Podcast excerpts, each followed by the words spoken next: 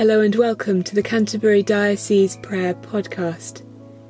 In our calendar today, we're continuing with our nine days of prayer, journeying together towards the day of Pentecost, preparing our hearts for the coming of the Holy Spirit, preparing our lives to pray with conviction and faith, Thy kingdom come.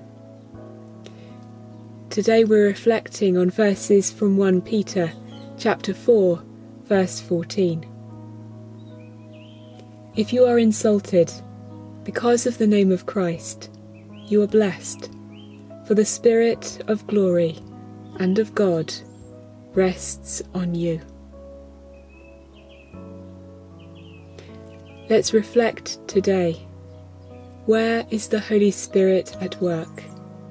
In you and those around you.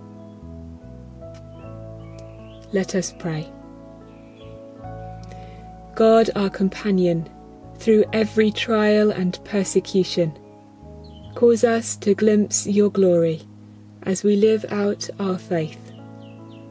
Embolden us to speak your truth, no matter how it may impact our reputation. Sustain those for whom persecution is a daily reality and challenge us to look beyond our own needs, that we might stand with them in solidarity and prayer. Amen. Lord, in your mercy, hear our prayer.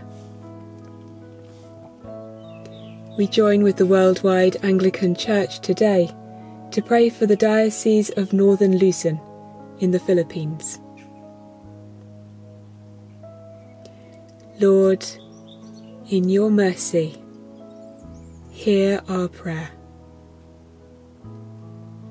We close our time together with a collect. Jesus Christ, bread of life, you were broken that we might be filled.